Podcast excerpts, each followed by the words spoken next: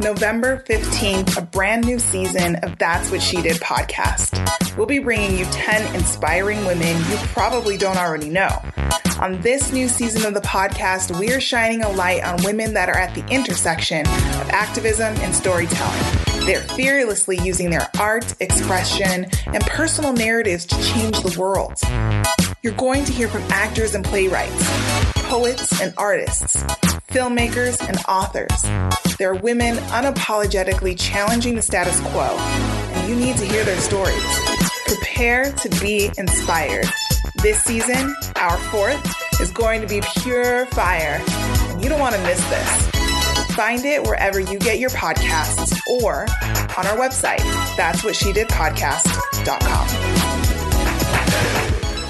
Welcome back, Inspiration Junkies. It's me, Tangia Renee, your host. You're listening to season four, episode three, but That's What She Did podcast.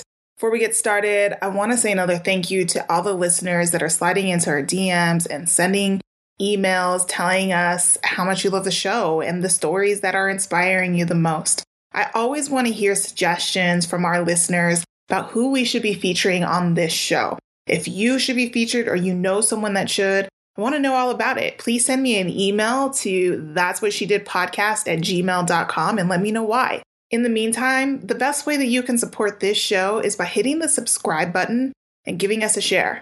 Share on your social media, share with your friends and family, let them know that they should be listening to and why, because this is the place to go to for women and inspiration and greatness, and they should be here with us. This week, I have an incredible guest for you, bringing you Shireen Lani Yunus. Shireen is a Syrian American director, filmmaker, artist, and writer. As a filmmaker, she writes, directs, produces, and shoots short films and music videos, collaborating with musicians, filmmakers, and comedians to creatively push the boundaries of cinema and herself, committed to expressing honest and courageous work. Her work has been featured at Sundance, Next Fest, the MoMA, Popular TV, No Budge, and Nighthawk Cinema. Her film Fall premiered at the Museum of Modern Art in New York in July 2018 in collaboration with The Future of Film is Female. She also co hosts the podcast Ethnically Ambiguous, delving into the experience of people of color while raising awareness about significant world news. She's here with us this week to discuss the intersection of activism and storytelling and her particular brand of storytelling and how she uses it as a medium to reach and support marginalized people. I hope you enjoy this as much as I did. And again, don't forget to give us a share and let us know how you think we're doing sending that email. Now, let's jump in and let's get started.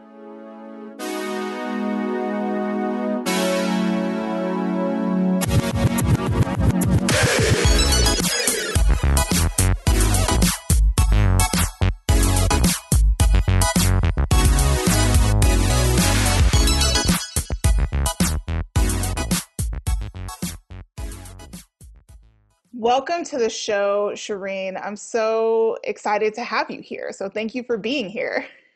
Thank you so much for having me. Um, I am honored to even be considered uh, on this podcast, but I'm honored to be a guest. So thank you so much. Thank you. No, I'm I'm honored to have you. Uh, you and I kind of met. I don't remember how we met beyond podcast movement. We never met before that. I don't remember how exactly I learned about your podcast, Ethnically Ambiguous, but I don't know if it was recommended to me or I came across it by accident. Um, but I saw the title, Ethnically Ambiguous, and I was like, I too am ethnically mm-hmm. ambiguous. This clearly is something I should be listening to. And uh, I started listening to your show and was pleasantly surprised that it wasn't just about being a human who happens to not be easily put into a box ethnically. It was it was mm-hmm. definitely much deeper than that, and um, the the focus on Middle Eastern culture and politics and identity really resonated with me because my stepfather is Saudi, and so I was raised in this, you know, international household with a a Muslim Saudi stepfather um, and a American Christian mother. That's wild, man. And, yeah, it's wild.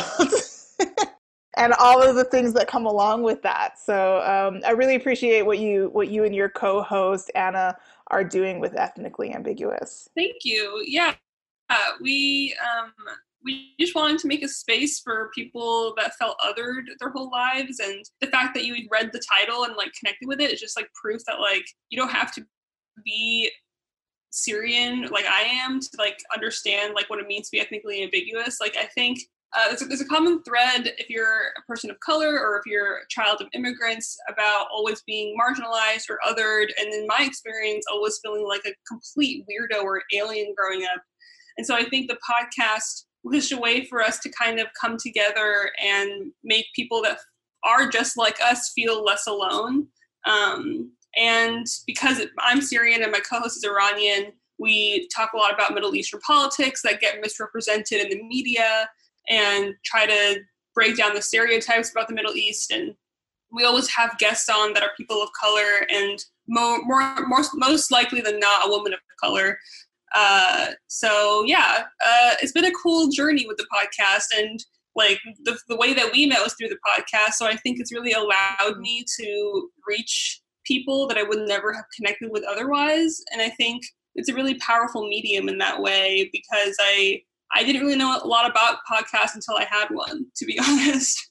Um, but yeah, it's a really same. therapeutic way to connect with people. Yeah. How has how has the subject matter been received? Do you think by people outside of the Middle Eastern commu- community? Well, maybe even how has it been received in general, inside and outside of the Middle Eastern community? Because even though you have you are from a Middle Eastern background, you are not the stereotypical Middle Eastern woman? Yeah, um, I think there we have a couple different kinds of audience members. There's an audience member that really relates to who we are. They're like, I'm Lebanese. I grew up in America. I really, I, I completely understand like being hairy and like whatever, like all these struggles you felt as a child growing up. And then we have uh, a lot of white listeners, honestly, that are like, I had no idea that this was going on. I had no idea this was the reality. Thank you for for broadening my horizons. Um, and the subject matter that we do talk about, as far as the news goes, is kind of uh, sensitive a lot of times, and we have it's it's emotionally very taxing to even talk about as hosts. And so I think a lot of our audience um, there's a bit of like emotional fatigue that goes on or compassion fatigue um, so i think it's most for the most part it's been pretty well received but i do think it's still in a niche i don't think it's ever going to be like the number one podcast in the world because not not a lot of people care about the middle east yeah it's, it's a very privileged like it's not um i think I, I just think that as far as podcasts go, people don't want to just be bummed out every time they listen to a podcast. Like they don't want to hear about how, how, how many people are dying in Palestine or how many how, how the civil war is going in Syria. So I think both Anna and I do battle this constant like trying to make it more digestible and then we have episodes where it's more fun where we call our parents and we talk about other things or we talk about being women or mental health. And so we try to break apart the subject matter we talk about so it's not just like constant just like sad news sad news sad news. And it's more just about we're living in this world we're modern just like you we're not professors we're not like completely intellectual people we're trying to understand the craziness of this reality just like you are and we're presenting it to you in hopefully a relatable way um, and i do also think I, I feel very privileged being raised in America and and being like a like a more I don't know, like I have some survivor's guilt about being the American cousin and what that means in my family. But I think that place of privilege really like pushes me to to continue this kind of content because it is important. I think um, there's an episode where I interviewed some of my cousins that recently immigrated here as teenagers, and things like that, where I, I'm able to give people a voice that didn't have one before, or maybe not even that didn't have one before, but people like someone in Arkansas maybe has never met a Syrian refugee. And so being able to talk to them and being able to to introduce this voice to a bigger audience is a huge privilege I'll never take for granted. And so I think ultimately over everything with the podcast that's what I'd like to do is just shine a light on the voices that didn't really have a light before and maybe are misrepresented in the past and maybe are um, just struggling to be seen. So I'm, ta- I'm, I'm rambling a lot, so you can cut me off at any time. No, no, not at all. not at all. yes, yes, definitely. You're not rambling. um, so when you and I actually met in person, it was just you know this summer at the podcast movement um, conference because I asked you to be on a panel I was moderating, and that was specifically talking about women of color in the podcasting space. And as I shared with you uh, before today, that something you said that day made me think that for this show, when season four came back, I was like, oh, I have a great idea for season four's theme um, because I don't remember how the conversation went exactly. But one of the things you said on the panel is the point that you were making is is that you know you you do this thing that you think is just kind of be fun, and then you end up being an activist unintentionally because you're existing in a space where there's no representation and you become one of the few or the sole representation of whatever the identity is um, and that was i was like yeah that's mm-hmm. that's true i just like you i didn't really know anything about podcasting except for how to listen to one when i started producing a podcast and suddenly people were like oh you're you're an advocate for women and i was like right. i am yeah it's i'm so glad that you you really took that point to heart because i'm it's so it's a little intimidating because anna and i we didn't we couldn't find another podcast with people like us. Like there's we couldn't even think of a podcast that had a Middle Eastern host, let alone a Middle Eastern woman hosting, or two of them mm-hmm. Uh, for that matter.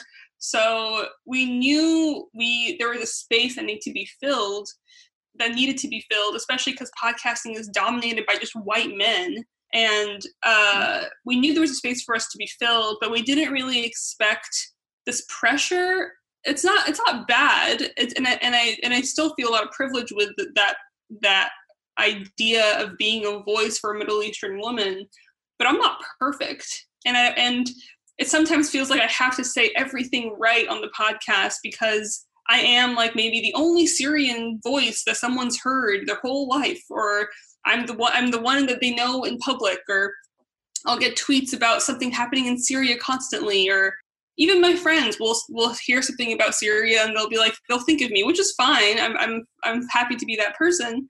But there is, as far as being in the public eye and being Syrian or Middle Eastern or a person of color, being a person of color in the public eye and having a voice in in itself is a form of activism. And I'm not a podcaster like it's like full time. I'm a I'm a filmmaker. I'm an artist. I'm a poet.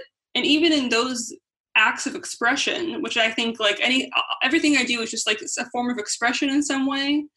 Um it still feels like i'm an activist because my voice is not heard that uh, in, for in the majority. So i think truly just existing as a woman of color is a, an act of activism. Like it's it's an act of rebellion just to be to exist and express yourself. And i think I mean, I would love for that. I would love to eventually like move past that and not have it be so daunting of a of a thing. Um, but but at the same time, it's it's pretty powerful to be a woman of color and to have um, almost like your voice is a weapon. Is that is that mm-hmm. too dramatic? I don't know. Uh, it does feel like a women podcasters of color, like their voices can be used in a good way. At the same time, though, there are moments where I want to talk about silly things and I want to talk about mm-hmm. like I don't know things that aren't that heavy on the podcast and it feels like I'm doing a disservice for the people that are expecting me to always be uh, politically aware and politically conscious. So it's a double edged sword for sure. But mm-hmm. um, I'm multidimensional and I can use my other work to express myself in other ways. And um, I do find that when I'm when I'm a guest on other podcasts, I tend to be more open personally for some reason. I uh, there's more of a front on my podcast, not for I'm not like hiding anything, but I think I'm just a little bit more aware of what my audience mm-hmm. might expect of me. So I don't know. So I'm curious to know what your thoughts are about the intersection of activism and storytelling. You're a storyteller, you direct, produce, write, film and and other, you know, in media and other forms of art. And I hadn't until very recently really started to think about how the two intersect, the idea of activism and storytelling. And in your role as as a storyteller across various different mediums what do you think is is so valuable about a story being something that could be used as a tool for activists? I mean i i've always loved storytelling as a kid. Uh, it started with poetry and photography and i found filmmaking as this perfect marriage of those two things. Um, and filmmaking for me i found to be almost like the perfect medium as far as stories go because especially in my generation because it feels like film is kind of the mouthpiece of our generation or this the the way that we communicate so, with with so many people. It's how we learn things. It's how we talk about things. Filmmaking is a huge part of our culture. And i think i think being able to harness that tool and harness that that medium and use it for good as, as maybe a sort of tool for education, maybe a tool for even not even outright education, but it's a subtle form. And I think my favorite films are the films that aren't necessarily teaching you step by step in a tutorial like how to be a good person or how to learn about the world but it's art that makes you really think and it sits with you for for years and years um, and i think that's ultimately why i think storytelling telling and art and and everything. It's all connected as a way to to just give a voice to the voiceless. And i don't think every film is an act of of activism. I think there are tons of bad art out there but but the existence of it is brave in itself you know? It's and well personally i mean this is i feel like in my in my early work the majority of my poetry and the majority of my filmmaking, I didn't really address address my Middle Easternness or even the fact that I was raised Muslim. Or mm-hmm. I almost felt like I didn't want that to define me. I didn't want to be just like the weird brown girl that was raised differently because that's why I always felt growing up. So I, in my early work, I talked about mental health a lot. I talked about um, just kind of uh, the deficiencies that I felt in my brain or my mental struggles because I felt like that was more humanizing me and not putting me in a box. And then this summer, I made a very short film, um, and it's a pretty political piece about immigration and stuff. And I'm submitting it to festivals right now, but it was the first time that I actually use my resources to make a statement about something that was really close to my heart. And I filmed it in my parents' house, and my parents have furniture that we imported from Syria when I was a kid. And so it's very much like a, a Middle Eastern film. And it really struck me that, and I, and I showed it to my parents and my dad in particular, and he, it really affected him because he saw, he he finally understood what film could do because he there was a sense of pride that he felt when watching that film versus my other work or my other poetry or whatever that I, I don't think I really expected. Um, it was like they, I wasn't ever ashamed of being Syrian or being Muslim. It was more just, I, I didn't know how to address those things without being emotionally uh, drained um, because they're very hard for me to talk about. It's really hard for me to talk about Syria. It's really hard for me to talk about my family because it hurts not being able to go back to your home. Um, mm-hmm. But I think making this film this summer really taught me that I can ad- addressing all my identity and all parts of myself and addressing them in a way that can and I think being Middle Eastern by default now and making something that's Middle Eastern will already be politically will be, it'll, it'll, be taken in a political light regardless if I want it to. Um, if you see like a woman in a hijab in a film, you're already having an assumption of what that means. So I think mm-hmm. um, that gravity of of meeting and the fact that I can the fact that I have the tools to make something that I think can affect people, especially with like the election coming up, and especially with with voices that are just saying all these things. I, I don't want to just ignore this place that I the space that I take up as a Syrian woman. I think it's a very special space and um, filmmaking as a form of activism doesn't necessarily have to be so direct.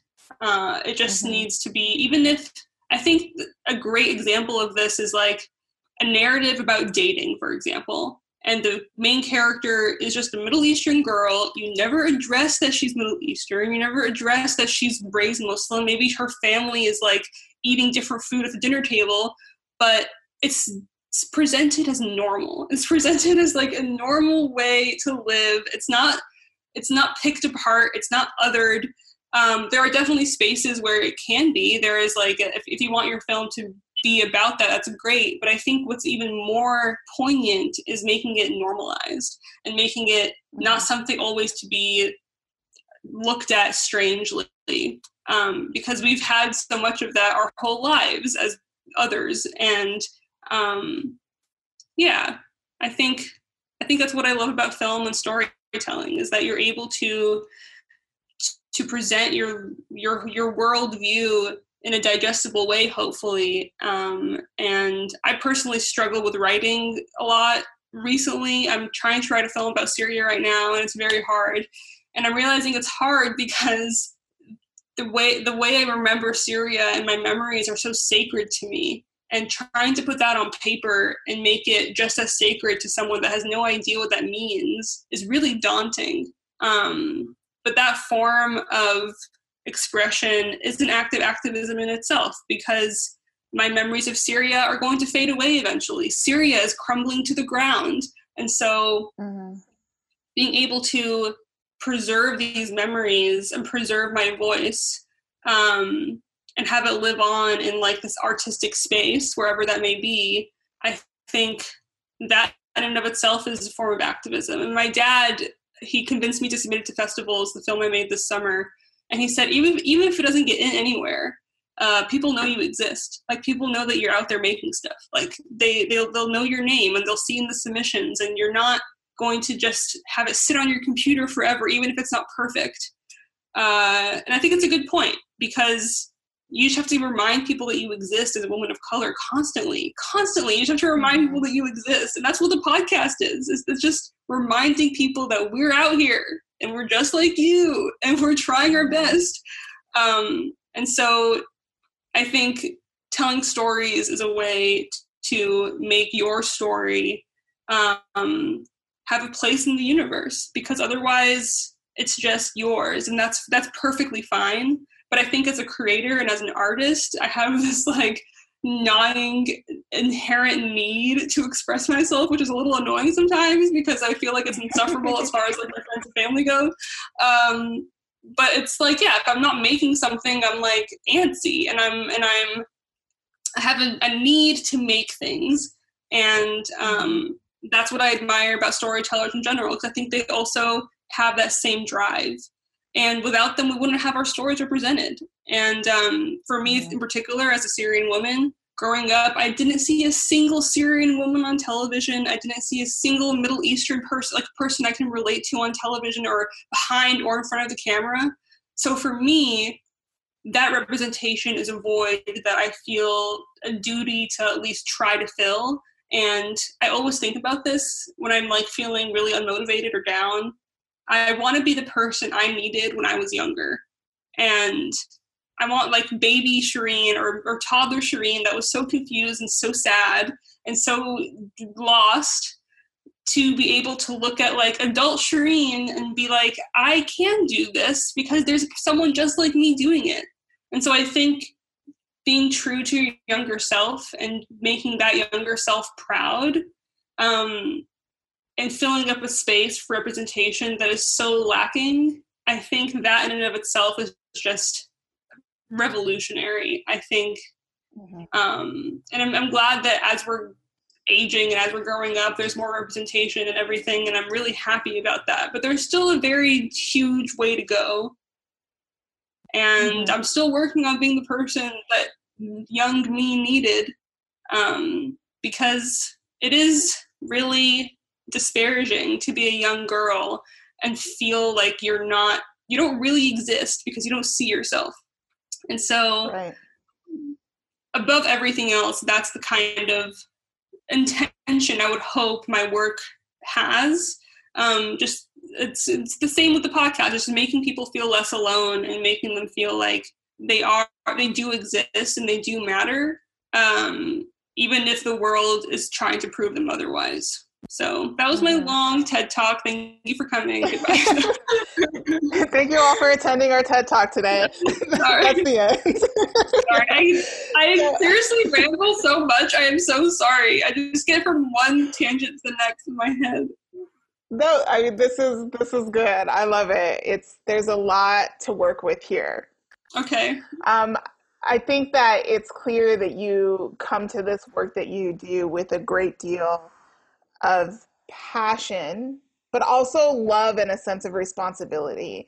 And I always have thought that anybody that's that's trying to make an impact in the world, whether it be through a small way or in a big direct impact, whatever it is, you have to come to that work with a lot of love in your heart because we're talking about the the extremely difficult work of trying to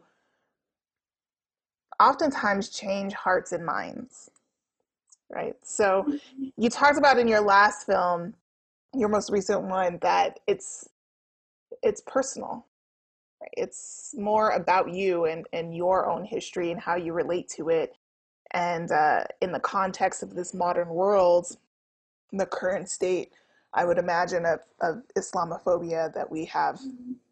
going on yeah what is it how what was the process like for you? Or what was the thing that made you make the decision to to put it out there? Because to your point you could keep it for yourself. Mm-hmm.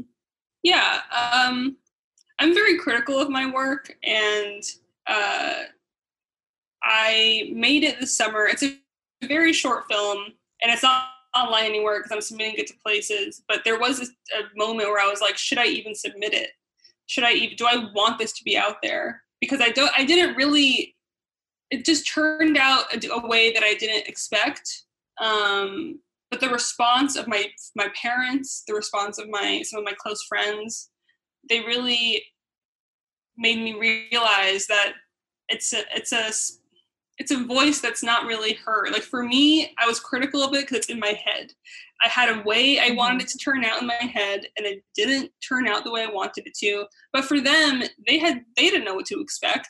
It was the first time seeing it, and um, as scary as it is to put myself out there, I think why not try? Like why not just give this give it my all? Um, and especially, I think.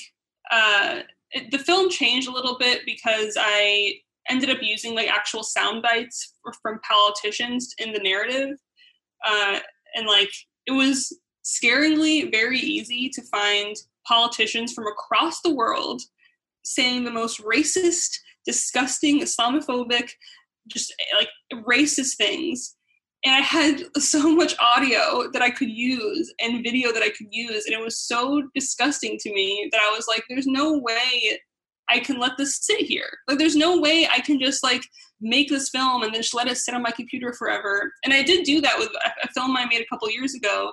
I made it and I didn't release it until like a year and a half later because I hated it so much. Um, and by, when I finally released it, uh, a couple months after that, it was selected to play at the MoMA in New York. So I was like, this film that I thought was so bad, and it's not the best film. It's not my favorite film I've ever done, but it it connected with someone to the point where I was able to screen somewhere, and I got responses that were so beautiful. And this one this one young girl told me it made her feel it was about mental health and dealing with like hallucinations and dreams and stuff. And this Is one girl told her, Fall. Yes, it fall. Uh, I watched it And- this morning, by the way, and I thought it was really good. Oh, I mean, no. granted, I don't know anything about like film other than I know what I like, and I liked it. it's a weird film. It's a weird film, but um, there was a girl that messaged me on Twitter, and she said she she wrote she she screen grabbed parts of the film and said this is exactly how I felt when I was going through my like uh, she she called it um uh disassociation. She said it, it- this is Mhm. exactly how I felt when I was experiencing this disassociation with my mental health and all these things. And I had never considered that when I was making the film. I wasn't thinking about disassociation or the symptoms of certain medical conditions. But the fact that I made this weird film and it connected to someone on such a deep level, it really impacted me and it really meant it made me realize that being critical of myself is constructive sometimes but it's also inhibiting me from reaching people that need it. And um, I think when I made this film this summer, that was far more political than anything done before. The reason why I ultimately decided to like give it a go and submit it to places is because I don't know the political system in this country makes me feel like I'm living in this like dark timeline that I just can't get like it just feels like a surreal nightmare sometimes with everything that the president is saying and like it's just absurd. And I didn't want to sit and do nothing. And if my form of activism against that is making a little film then that's what I'm going to do. Um and yeah it's uh it's far easier to sit in my fear and criticism and just let that take over and i'm trying to work past that. And i think that's my form of like trying to work past that is just putting it out there being okay with it not being perfect being okay with my growth as a filmmaker as an artist and yeah. I, mean even if it doesn't get into any festivals, I'm still going to put it online and hopefully have it circulate with my friends and my family and um, just have my effort mean something. But it's also not an end all be all. If it doesn't get in anywhere, it doesn't mean it's a failure. It just means Mhm. it's it's going to exist in a different realm. And I think that's a, something a lot of artists struggle with. I think if you don't get into a certain film, film festival, it's like you're not a good enough filmmaker or you're a failure. And um, I'm trying to work my way past that narrative and just have my art exist for itself and for me, because ultimately that's who I'm making it for. It's for me and it's for whoever wants to see it. So Do you Yeah. consider yourself an activist? sometimes, I mean, yes, I, I want to say yes, but we talked about this before we started rolling, and I feel like imposter syndrome is something that is like, I feel so deeply, and it's so unfortunate because I feel it in like every aspect of my life sometimes. Um, and I mentioned to you that like I don't know why like part of me feels like I'm not good enough to even be on this podcast. um, but I do think I do think there's something to be that's there's a there's something true about just existing as a woman of color as a form of activism. Um, so I do think I'm an activist just by existing and having my podcast that deals with really politically like tense subjects and standing up for the Syrians and standing up for the Palestinians and standing up for things that really matter to me. I do think I'm an activist in that way. I think I'm an advocate for mental health. I think I'm an advocate for feminism. Um, but it's not something I'll put in my like Instagram bio. You know what I mean? Like I think I'm I'm a, I'm an activist that my work my that that can be seen through my work. I'm not someone that is going to wear a shirt that says activist on it. I'm just I want my work Mhm. to speak for itself. And the people that know my work know I'm an activist. I'm just not very vocal about certain labels for myself because I think that puts undue pressure on me as a person mentally. Mm-hmm. Um, so I am an activist, but it's not going to be on my bio anywhere. uh, does that make sense? I, I, mean, it's a, it's an yeah. important word. Though. I think it's an important word, and we should be empowered with it. Um, and I do think being an activist it's different for everybody. It's different for everyone as far as like how they present their activism, whether it's going to a rally or whether it's uh, I don't know, like writing an article on on a news blog or whatever. I think there are forms of activism that are more obvious, but as an artist, I think activism is far more dimensional and layered and complicated because you want your work to matter and the audience that it matters to hopefully see that. That makes sense? I don't know. Mm-hmm. I'm just Yeah, it does. I think yeah. no, I think the word activism is a tough one. Um, mm-hmm. you know, I've only really started to explore sort of this title of activism and advocacy and storytelling myself because people have been in the last year been throwing those words at me and yeah. using them to describe this podcast and I'm like that's great. Um, I'm I'm actually very flattered that you would use those words. Yeah, it's um, very flattering. Yeah, it is. Um, but I think I've always traditionally thought of activism as a direct action. Mm-hmm. It's you know the marching in the street. Yeah. It's the going out there and getting the petition signed. It's holding the sign. It's it's using. I always thought of activism as a physical act mm-hmm. um, where you're like literally putting your body in spaces that could be dangerous to stand up for something.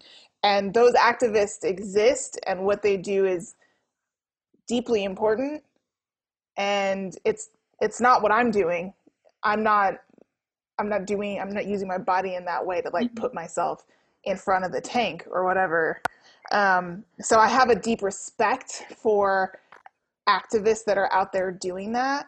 I've only recently really started to think through, like, well, what is that multi layered um, idea of activism? Yeah. Um, and until people, like, you know, like you were saying, until people started saying, oh, well, you're an advocate and what you're doing with your podcast is a, is a form of activism, I was like, what do you mean by that? Can you explain some more? It's just something I never really thought of. So I think that it's, um, it's a, a word to be explored, I think, and yeah. and really figure out what does that mean for you as a storyteller mm-hmm. to create this work that exists in an artistic space but also exists in this political space and can it be both? Is it one or the other? What is it exactly? Yeah. Yeah i think i think it's it's that's tricky. It's tricky because I think that's why I skirted the idea of addressing my ethnicity or religion or lack of religion, even because it's like I don't know what I believe in now, but even that in itself, like I'm not a good enough Muslim, I'm not a good enough Syrian, and I'm good enough anything. So I think that's why I skirted around the idea of having my art exist in those two places because there is an artistic side and there is a political side, just because the average person will look at you and immediately think everything you do has a political or activist motivation. And mm-hmm. I love being an advocate for things that matter to me. But I do think there's there's something to be said about being an activist by default and mm-hmm. everything you do ha- having a layer of activism whether you like it or not um, it's a lot of pressure um, but it's also a privilege it's just um, I think I think there's I, I, look at my peers that are maybe white or maybe just more ethnically like uh, not not very tied to not very obviously tied to a certain background and they have so much artistic freedom that I maybe I maybe I'm projecting, but it seems like they have more arti- artistic freedom as far as what they can express. And I think that's the only thing that kind of makes me nervous is that am I only able to talk about these things as a Syrian woman of color? Am I not going to be able to like like I've never made a film really about like dating or like or I've never written a poetry or, or poem about uh I don't know, like something that wasn't in my experience. But I think like the average white guy, he writes films about everything. He writes films about women. He writes films about people of color. Like look at Quentin Tarantino. He wrote a film like Jackie Brown, and like it's just like Django, like there's there's yeah. level. Yeah, exactly. There's like there is a level level of like both entitlement but also freedom as a person mm-hmm. because you're because you're you're you're the default. You're the default man. You're the, you're like you're able to do anything because they're you're just like the prototype of human. and then we're us and it feels like we're limited and i think that's what scares me with that ex- expectation um, it's like we're not able to fuck up or we're not able to be funny or not able to be to have layers to our personality um, that's what makes me nervous but I don't think it's completely true all the time. I think people will put us in boxes, and those people just need to maybe be a little bit more aware. Um, the people that put us in boxes, I think, are people that are maybe not like us. Like, I think you and I see each other as multidimensional human beings because we can relate to that. But I think mm-hmm. from the outside, maybe a white guy is just like looking at us being like they're just talking about feminism and they're just talking about being bad and like like so i think the people that really want to hear our message and know us as people those those that's the audience i'm interested in the audience that mm-hmm. really connects with you as human beings and i think that's what makes a good podcast host i think the audience that can connect with you they're there for you, not just for the material. I think that's what I'm trying to do with the podcast now. Um, and even in the beginning, it's just being more vulnerable and being more um, having the audience interested in who my co-host and I are as human beings, and then the material because I'm not always going to have something newsworthy to talk about. Um, but hopefully they'll stick around for me, and hopefully they'll stick around, they'll stick around for what I have to say about other things. So making people care about who you are as a human being and then the, the things that you have to offer, I think that's important as a podcast host because because it's not I mean, it's kind of like making yourself the show, but it's a form of intimacy that I think only podcasting really has. Because uh, mm-hmm. you're in these people's ears every week, maybe twice a week, and there's a, level, a level of bonding there that's really deep.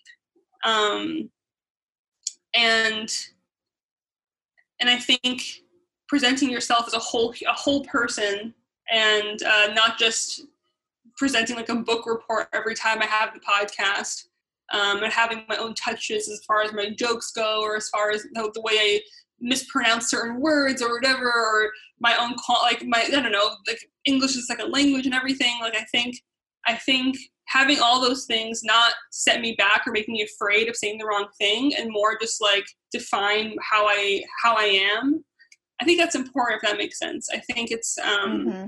being true to yourself and your voice and not trying to put on a front for the sake of the content uh, because ultimately the audience that matters will stay and the audience that mm-hmm. expects something from you that you're not delivering they're not actually there for you um, mm-hmm. they they expect you to do this one thing all the time, and that's not who we are. Right. We do so many things.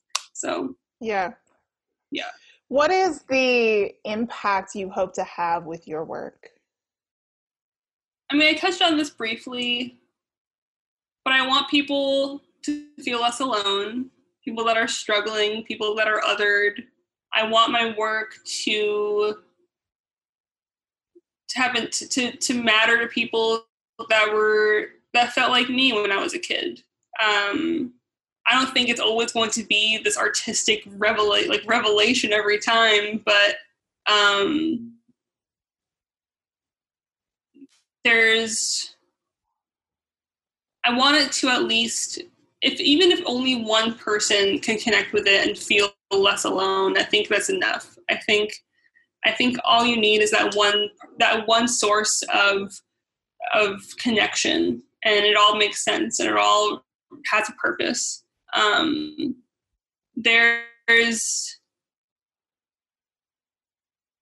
it, it's it's I don't know. It's it's hard. It's it feels so like what's the word? It feels so like uh narcissistic to even think about like how people can respond to my work but that's even just showing like how insecure how insecurity breeds itself as like a person of color but mm-hmm. um but i do want my work to matter and i do want my work to unify people and just make them feel less alone i think something that's drives a lot of my work is my mental health and struggling with depression and different kinds of disorders and everything. And I think, uh, though, I think your, I think mental health makes you feel so isolated, and um, especially from a family of color and family of immigrants, it's not really addressed as like a real issue. And I'm glad that the conversation is is expanding now.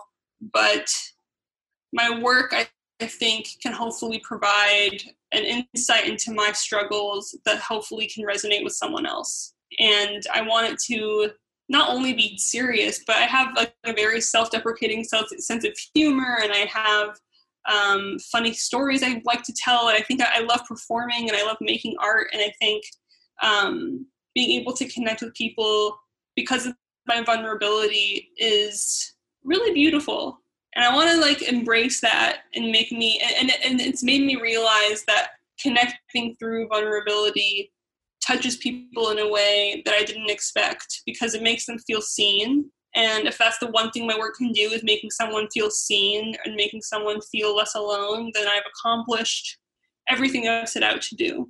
Especially if that person is like a young middle eastern girl because um, because that's like I see myself in that, and I and I remember how alone I felt. I remember how strange I felt my whole life. There's like a, there's an element of alienness that is mm-hmm. so unique to us, and I just want to connect. I want to. I want my work to connect the aliens of the world and just like take them back to the mothership. You know, just like we're good, man. Mm-hmm. Like we're in this together. good man. I love it. I love it.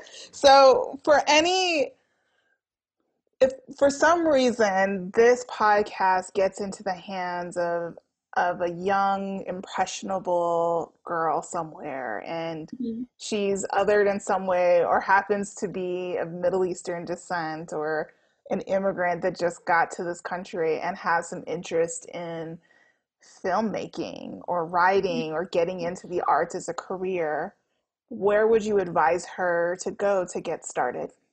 I mean, I wouldn't like this answer if I was if I was talking to myself, but I would just just start making stuff. Just you have to start making mm-hmm. stuff and not expect it to blow up and become viral.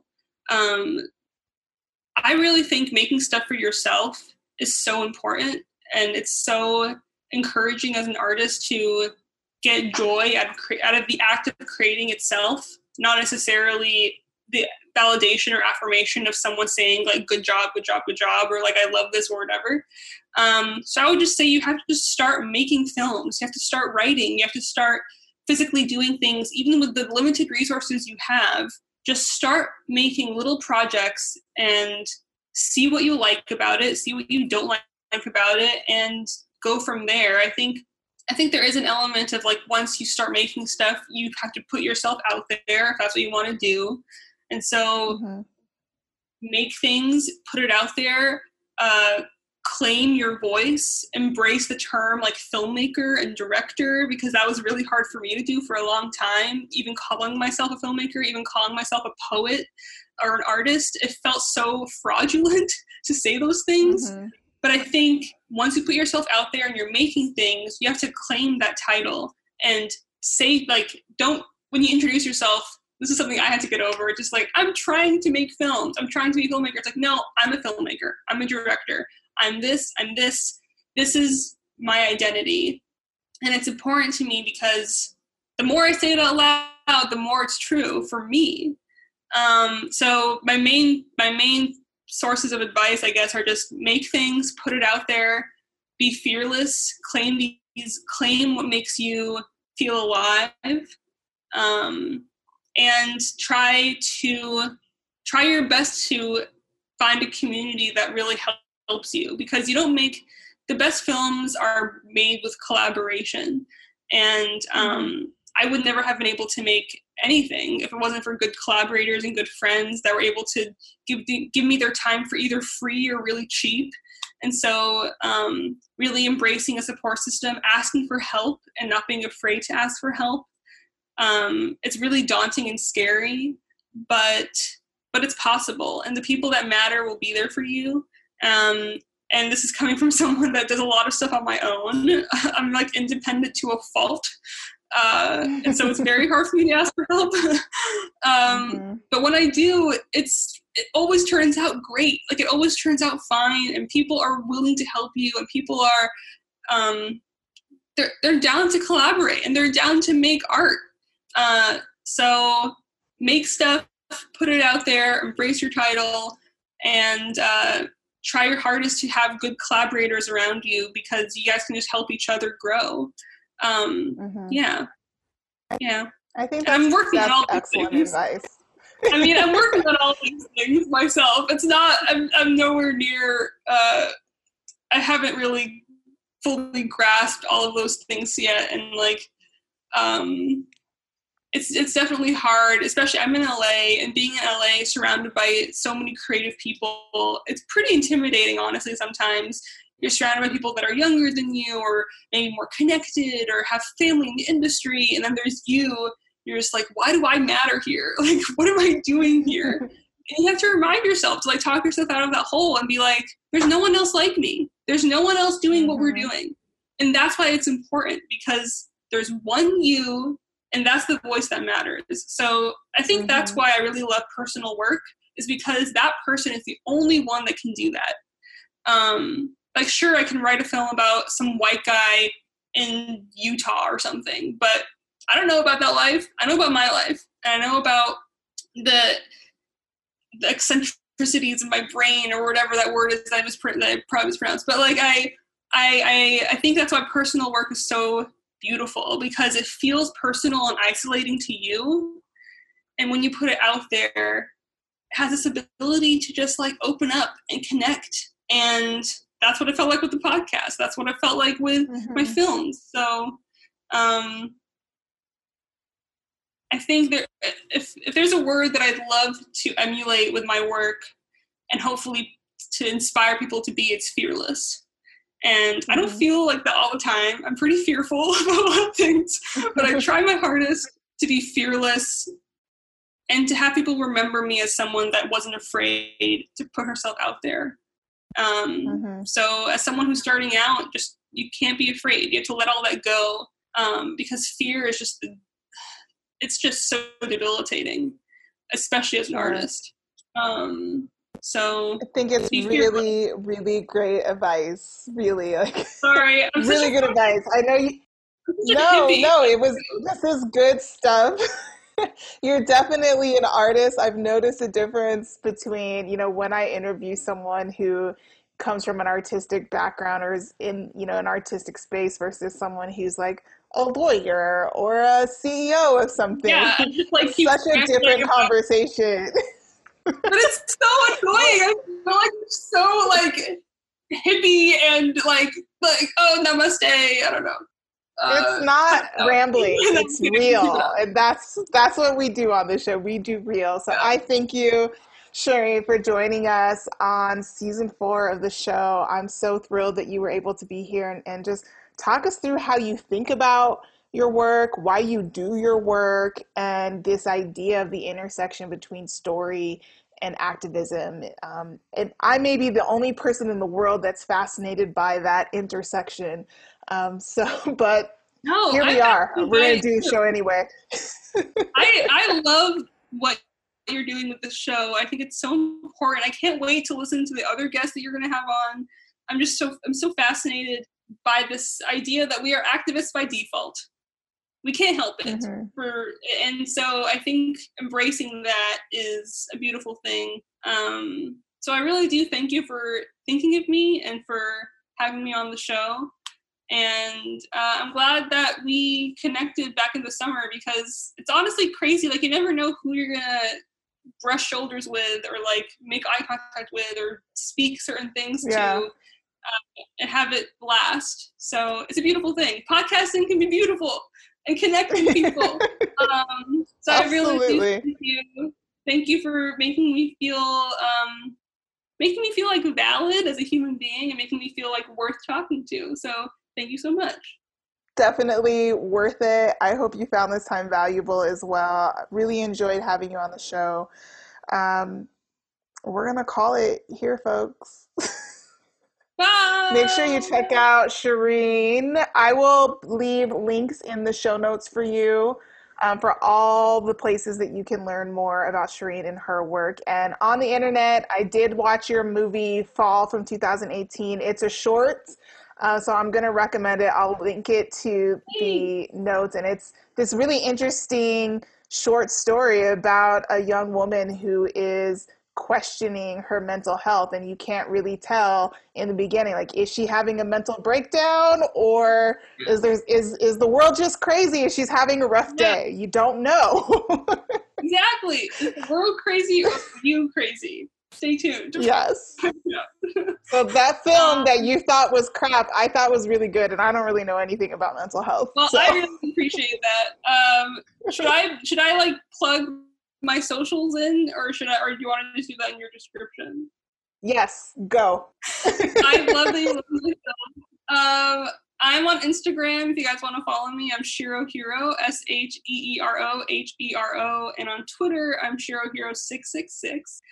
Um, I have a book on Amazon of my first collection of poetry. It's called Dime Piece, D I M E P I E C E. Can I spell? Um, but it's, uh, it's my first collection of poetry. I'm working on my next one. I'm about 60 pages into my next one. But my first one, it's 10 years of poetry since I was 16 to 26. So if you guys want to look at my weird workings in my brain, check it out. And yeah, that's me. All right. Thank you so much, Shireen, again for being on the show. Really loved having you. Folks, make sure you check out Shireen and all her social media places, and we will link to her website and films as well for you. Until next time, go be great, but we're out. Yeah.